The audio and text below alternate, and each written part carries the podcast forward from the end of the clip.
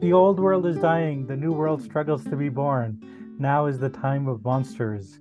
Uh, with those sentiments from Gramsci, as roughly paraphrased by uh, Zizek, I welcome you to the Time of Monsters podcast. Um, so this week I wanted to take up the uh, ongoing controversy over the New York Times and its coverage of um, trans issues. Uh, there's um, a letter that had been written by uh, uh, freelancers or writers for the Times uh, objecting to some of the ways in which uh, the Times has covered debates about uh, transgender issues. And uh, there was an accompanying letter from um, um, LGBTQ human rights groups. Um, and the Times has kind of taken a very hard stance against us.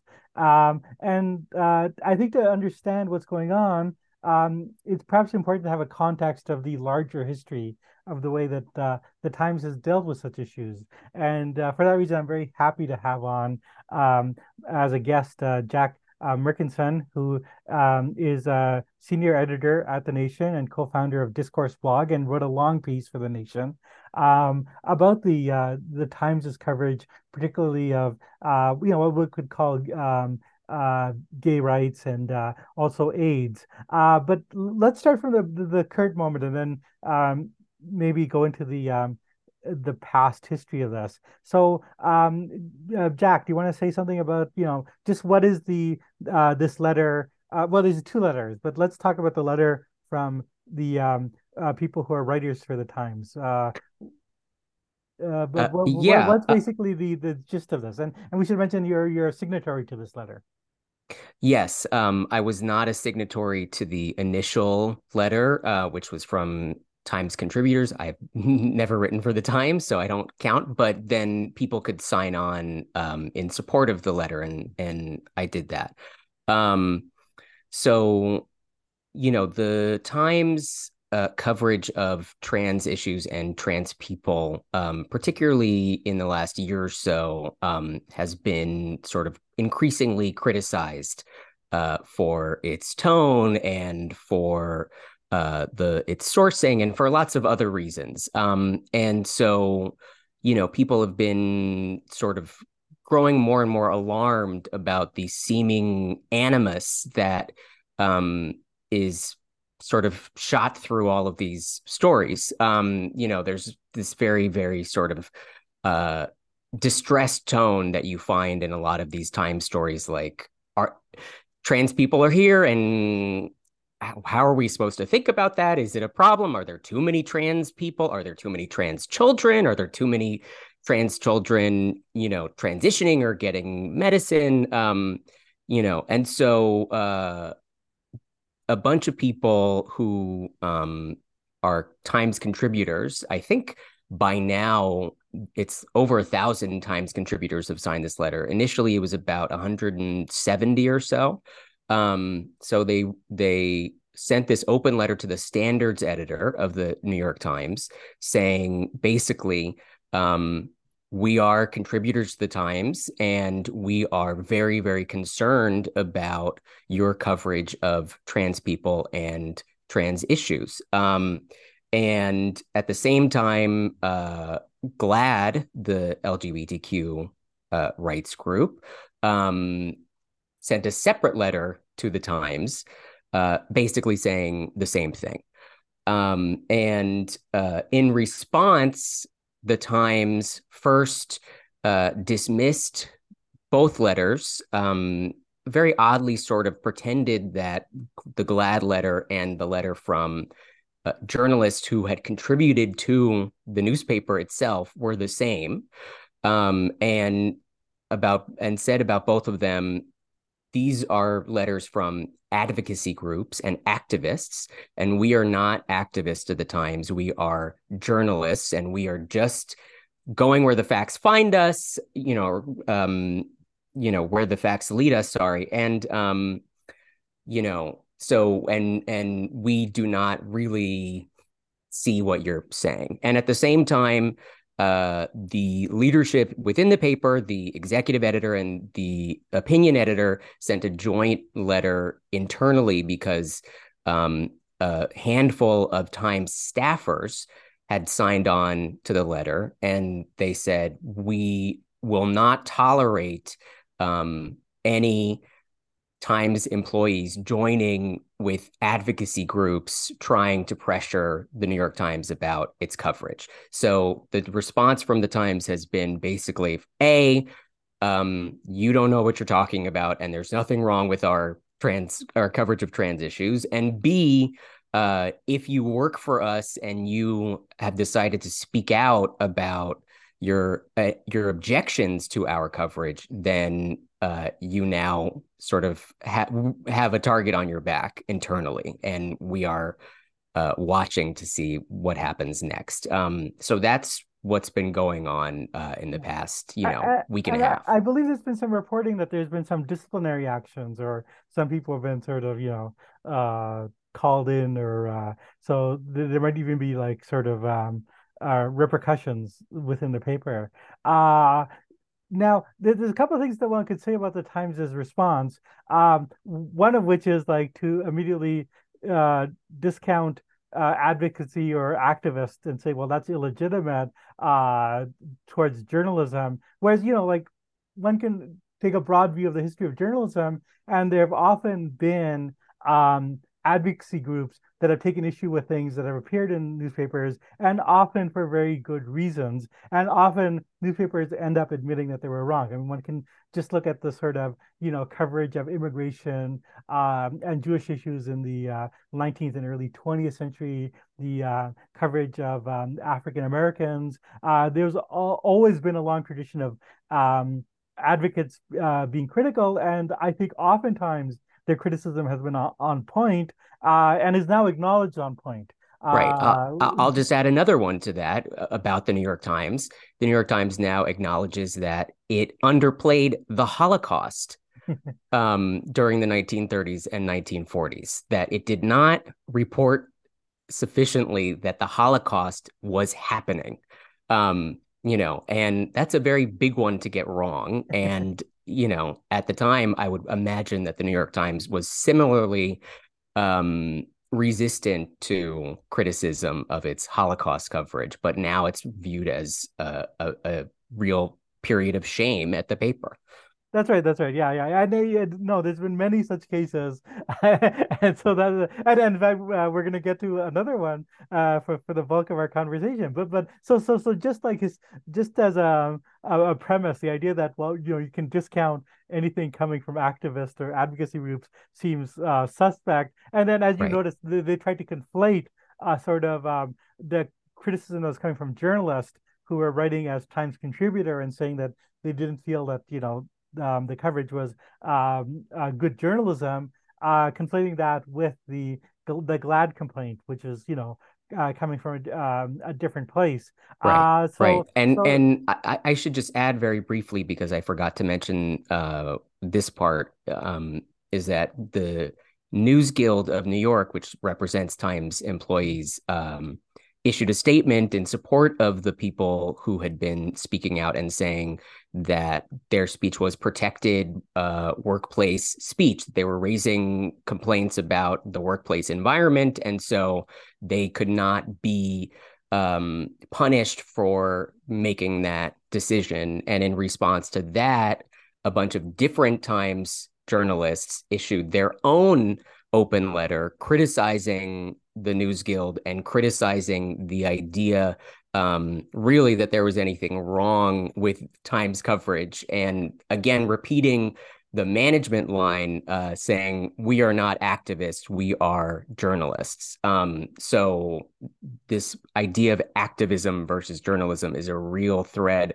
running through not only the response from the management, but also the response from some other journalists within the Times itself. Yeah, no, no, I, I, I, that's uh, uh, exactly uh, on point. And I would just add to that a little bit about this issue of the journalists who are working for the Times, who are critical of the newspaper, because the Times uh, editorially has written a lot about cancel culture and about threats to free speech. And they actually do have an editorial where they say the threat to free speech is not just um, coming from the government, but exists in civil society and includes employers not allowing free speech, you know, within the workplace. Uh, so so that that is the official, you know, editorial voice of the Times. is saying that there should be more free speech in the workplace. Um, and I don't think that's congruent at all with the way the Times has handled this matter. Uh, right. Yeah. So there's a so there's obviously a lot of problems or contradictions within the Times' handling of this. Um, and uh, I think this is where your um, piece for the uh, the nation, which I'll link to, uh, which is like a very substantial, uh, lengthy piece, which uh, offers a very useful context for thinking about this, because the whole um, argument of the Times is one of professionalism. You know, we're journalists, we're following the rules of journalism, we know what we're doing, and the people who are critical of us are advocates and activists, and they don't know. Um, and if that's the argument, then you know, um, one should say like, well, what's the basis for thinking that the Times, uh, um, their code of professionalism is always leads them to the right position on issues like this? What is a is there a reason for thinking that um, this um, we're journalists, we're professionals, um, that that is a sufficient answer to criticism, and that uh, if the Times just you know if we just trust in their professionalism, everything will be all right. Well, you know, I think your piece, um, which is really about the history of the way that the Times has covered uh, um, uh, you know, the broader uh, sexual identity issues uh, uh with uh, gays and lesbians, I, I, think it really shows um, that no, there's no reason to like you know rely on their professional expertise as the ultimate answer. Um, so so let, let's go. Let's get into some of this. Like like how would you? Uh what what's the broad sweep of the story that you're telling? Yeah. So one of the things that has really struck me about the Times response to this sort of criticism is not only um, that you know it has its backup and that it's incredibly defensive and dismissive and patronizing towards its critics you know that i suppose to a certain extent is to be expected from uh, the times when it gets criticized. Um, but uh, that all of these things played out in almost exactly the same way um, 30 or 40 years ago uh, around the Times coverage of very similar issues, specifically around the emergence of the gay liberation movement and then the emergence of the AIDS crisis. Um, and uh, the same beats you can just see in the history playing out over and over again. And the really important part of this to me is that now, all these years later, the Times um, sort of officially considers its coverage of LGBTQ rights and AIDS uh, in the 70s and 80s and um, you know into the early 90s uh, to be one of its low points, one of the low points in its history. Um, you know, and the Times has, uh, you know, issued repeated um, mea culpas, uh, multiple articles detailing the internal um, homophobia that was um, all over the place within the paper, detailing the way that the Times did not cover uh, the emergence of AIDS or the AIDS movement in the way that uh, the paper should have, you know, and and admitting we got this one very wrong. It was driven, um, you know, uh, in part by institutional um, bigotry, and we wish we had done it differently. And so to see the Times on the one hand, um, sort of have to be forthright about that aspect of its history, and at the same time, um, making what to my mind at least, is an almost identical series of errors in its coverage of another marginalized queer group, this time trans people, um, you know, and reacting to the criticism of that coverage with the same instinctive sort of dismissal and hostility that it displayed when it was criticized over its coverage of gay rights and AIDS um, in the 80s, you know, to me, that is uh, sort of an astonishing inability w- from within the Times to see uh, how it is repeating its own mistakes and to and to learn anything from its own history. And so uh, what I wrote about was basically first uh, what was that history? Um, you know, how did the Times get that coverage wrong? And then why um, you know, why it matters uh, that the Times can on the one hand um, seemingly acknowledge that history and on, and on, on the other hand seemingly fail to learn any lessons from that history.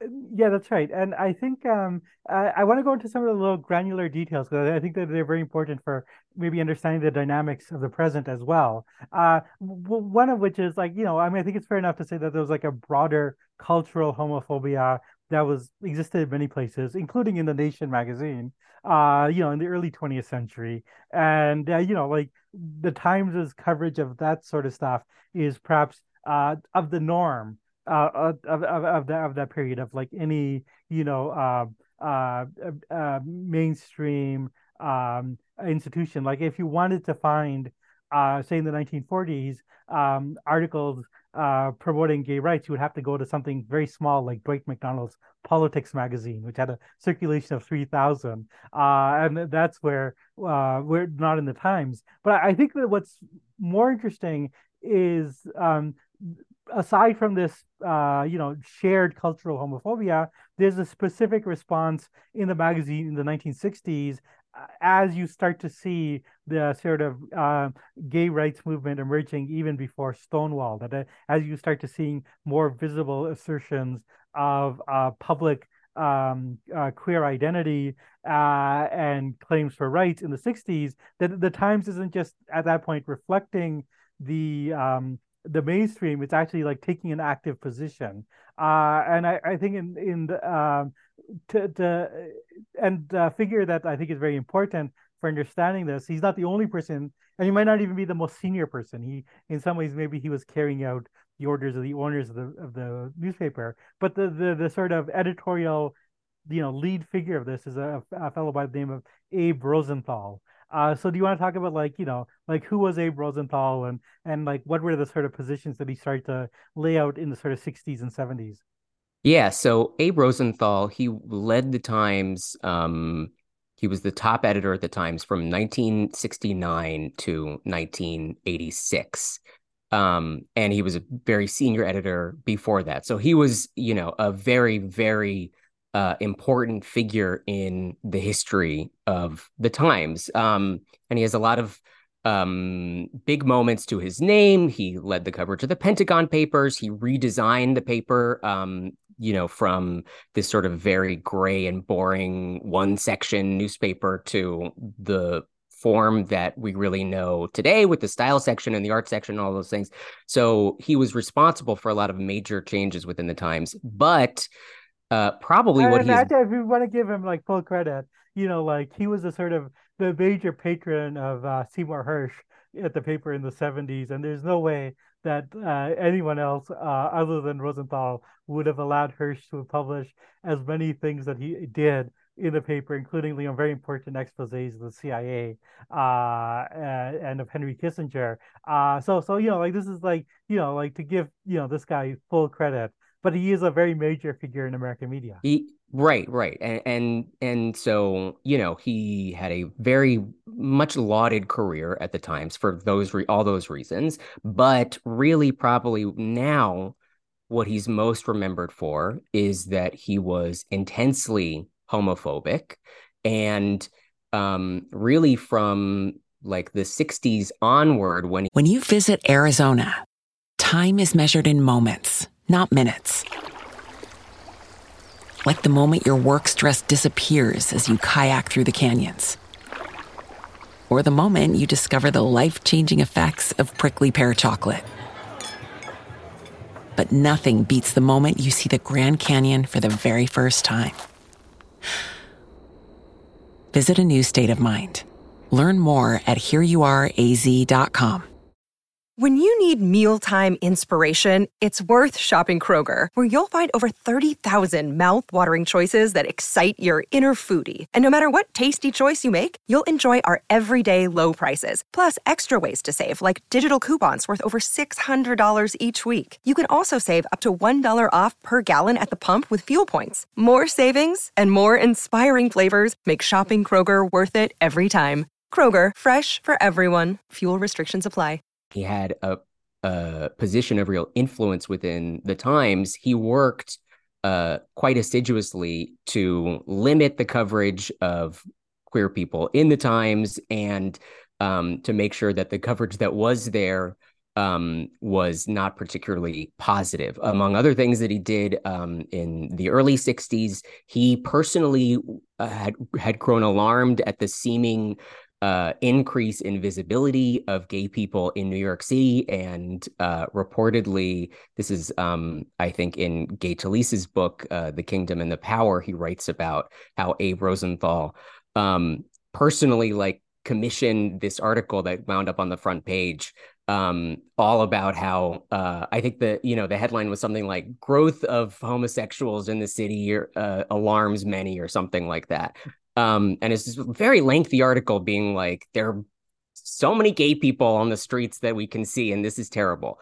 Um, you know, and then uh, when after he um, ascended to the top of the ladder, um, interestingly, in the late 60s and then in the early 70s, you started to get hints that um, the the attitude within the Times towards uh, gay rights and towards gay people was softening. Um, you know, there were some uh, sympathetic um, articles, there were some sympathetic first person pieces from openly gay people talking about what it was like to be gay in the 1970s.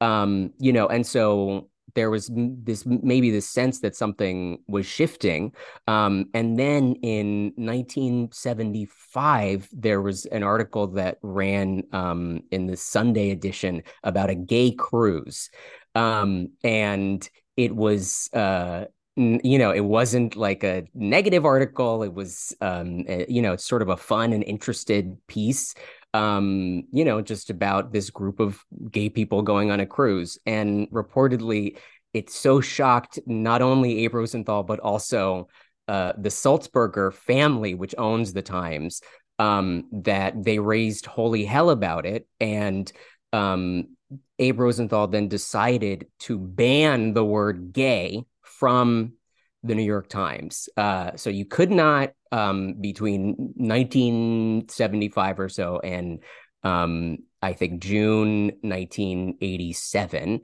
uh, if you were a writer for the New York Times, you could not describe gay people as gay. You had to describe, you know, unless you were quoting um, the title of some group um, un- or unless you were quoting what someone else said, you had to use the word homosexual.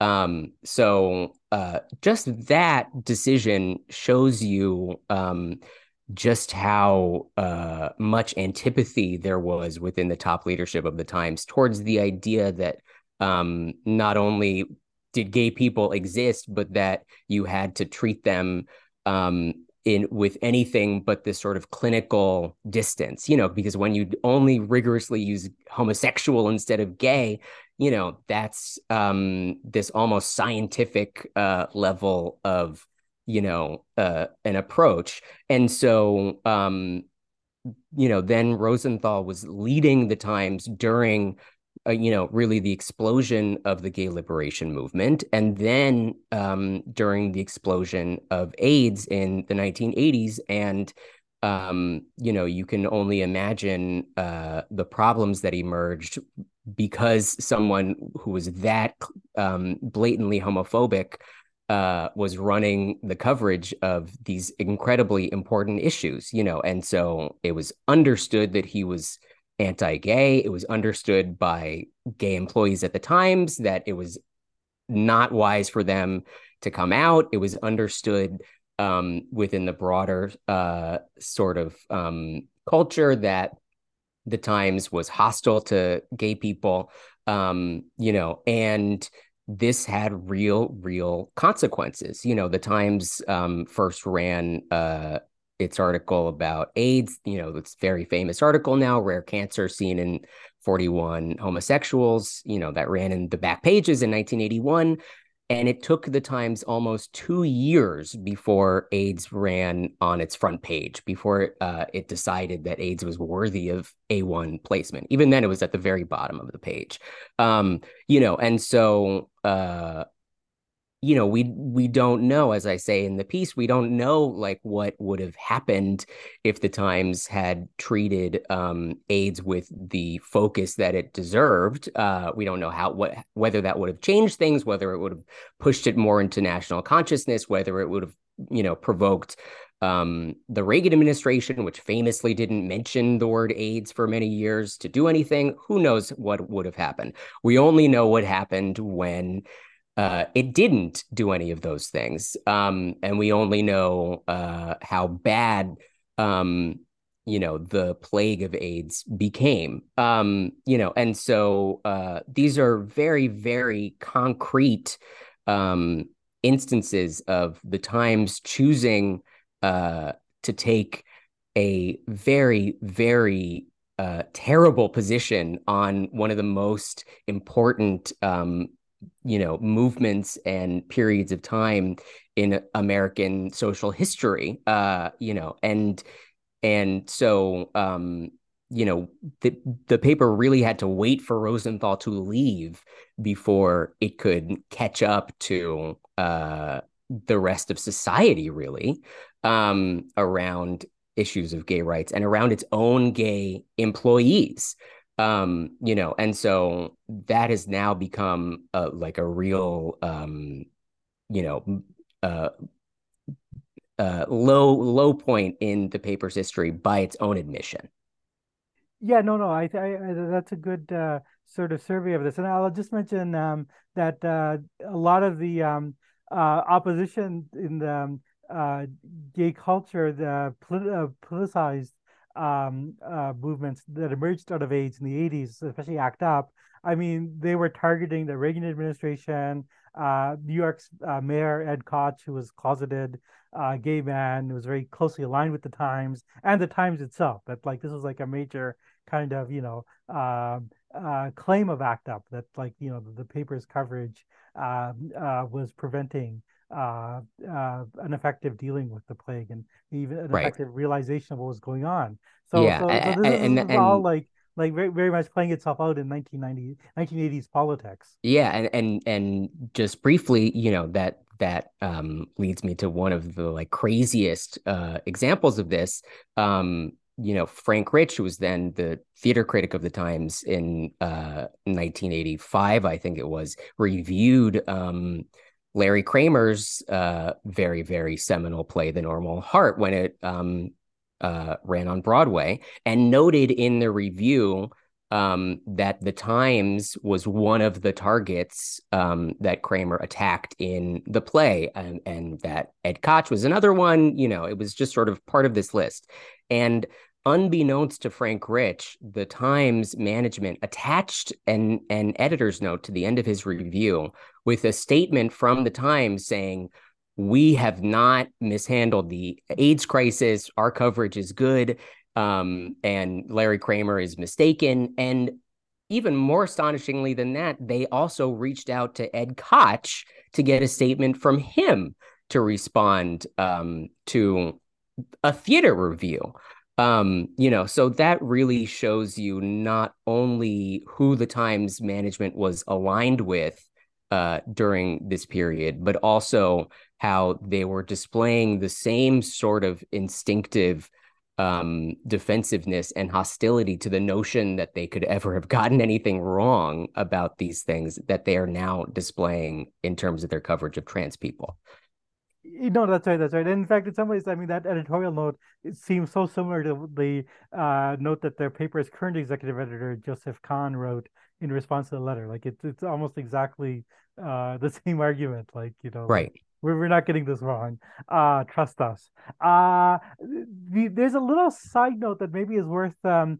uh, in your piece, which I think is worth exploring a little bit in terms of thinking about the dynamics here, uh, which is that you mentioned that the early coverage of trans issues was like as a sort of scientific matter and in terms of you know telling personal stories. And I think you know like a lot of people have noticed this that the um, coverage of trans issues in some ways is going backwards. Uh, you know, like it's regressing politically that the earliest coverage and this goes back to like the 1930s that the earliest coverage you know treats it uh, treated it as a scientific story. There's you know these new medical developments um and then also as a you know uh, uh, a story about tra- centering trans people. Like this is you know their experience and what's happening. And what's interesting to me is that what we see a regression you know once uh, there's much greater tra- um, uh, trans visibility in some ways comparable to the you know much greater gay visibility in the 60s uh, that you see you know like once um, trans people become uh, visible enough that they're like a part of public life and are organized enough that they're part of public life that's when it's a more that's when you can stop being generous and stop being like you know uh, stop treating this as a, a, scientific and personal story and start seeing it as a, a threat to society. So I, I think that the, in both cases that seems to be like the, the real dynamic that the triggering point is visibility and political organization. Yeah and um, one of the uh, sort of more enraging or poignant um, really it's both parts of um, the the piece to me is that um, I spoke to uh, a woman named Donna Cartwright, who was a copy editor at the Times and who in 1998 became the first openly trans employee at the Times. Um, you know, she went around the building and put up an open letter saying, just so everyone knows, um, you know, you've been working me with me for years, and now uh, I am going to live my life as a woman. Um, and she told me that, uh, you know, despite some sort of minor difficulties that most people within the times were actually perfectly understanding and generous and welcoming to her and so the idea that 25 years ago um you know uh the first trans person at the times could feel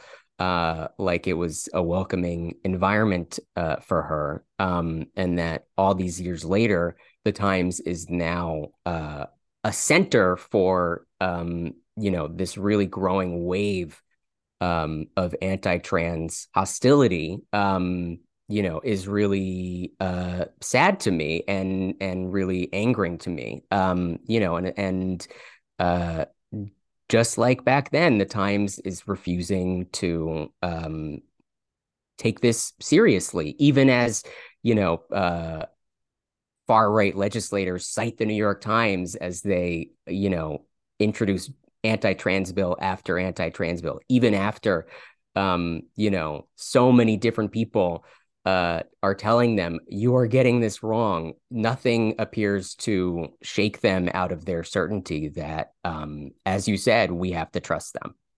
That's right. Yeah, and this might be a good note to kind of end on in terms of the sort of political impact, as as you said, like you know, especially in sort of you know Republican states, uh, uh, you're seeing a lot of anti-trans legislation, and maybe the dynamic in terms of the role that Times is playing can be compared a bit to the Guardian and um, other left of center papers in um, uh, England, including also the New Statesman, um, because uh, to some degree those uh, papers really took up the sort of you know anti-trans cause, uh, you know about like you know five to ten years ago, and have really highlighted it, and they've we've seen them able to shift the center of um, a political debate so that in England, I mean, you know, like even five years ago, you were seeing some signs that the Tory party was, you know, going to come out to be more accepting of trans issues. And, uh, but because, you know, these newspapers uh, decided to highlight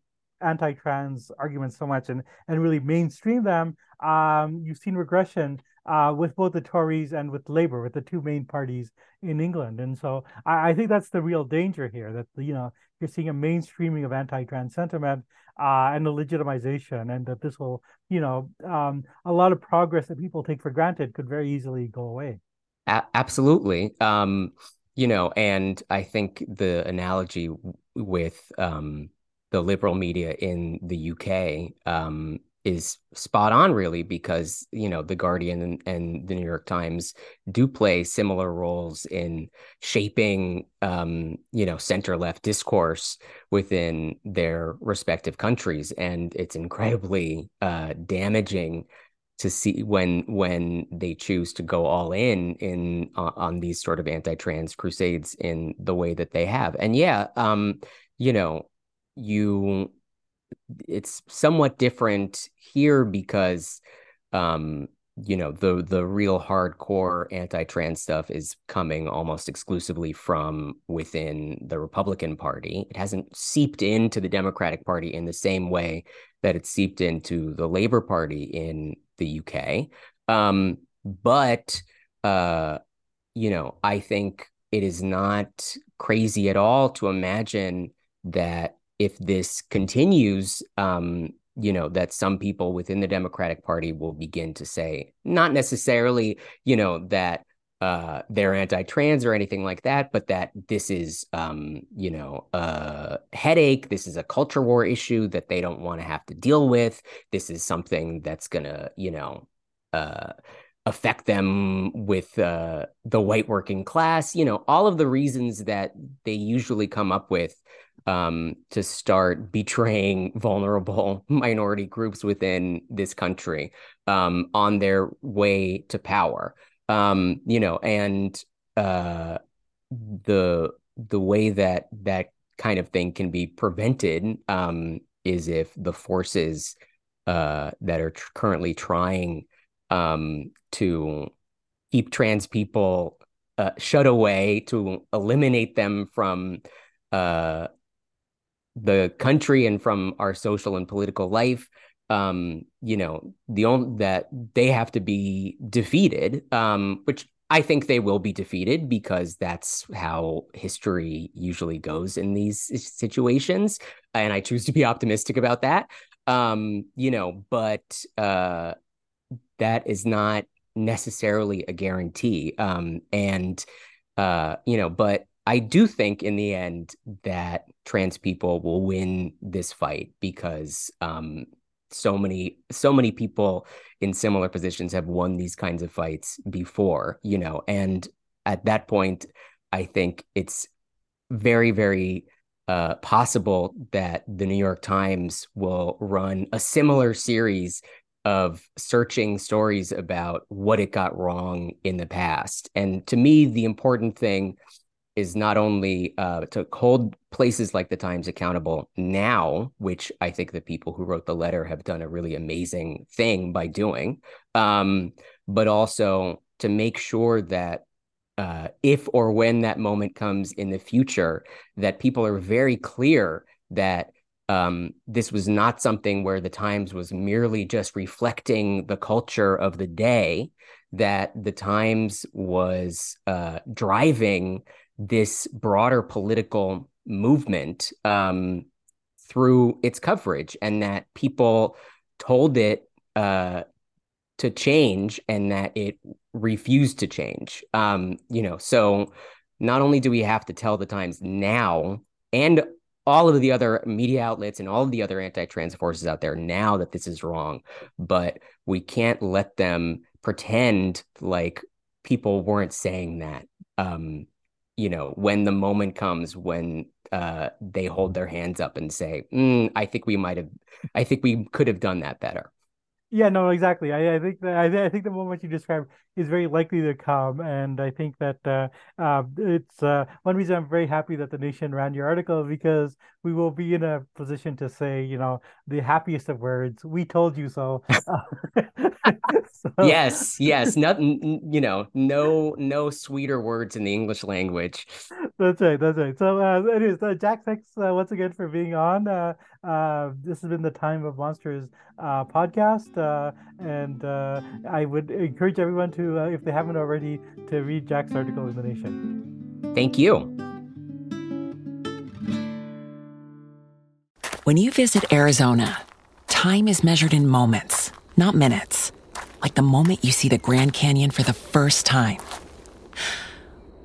Visit a new state of mind. Learn more at hereyouareaz.com. When you need mealtime inspiration, it's worth shopping Kroger, where you'll find over 30,000 mouthwatering choices that excite your inner foodie. And no matter what tasty choice you make, you'll enjoy our everyday low prices, plus extra ways to save, like digital coupons worth over $600 each week. You can also save up to $1 off per gallon at the pump with fuel points. More savings and more inspiring flavors make shopping Kroger worth it every time. Kroger, fresh for everyone. Fuel restrictions apply.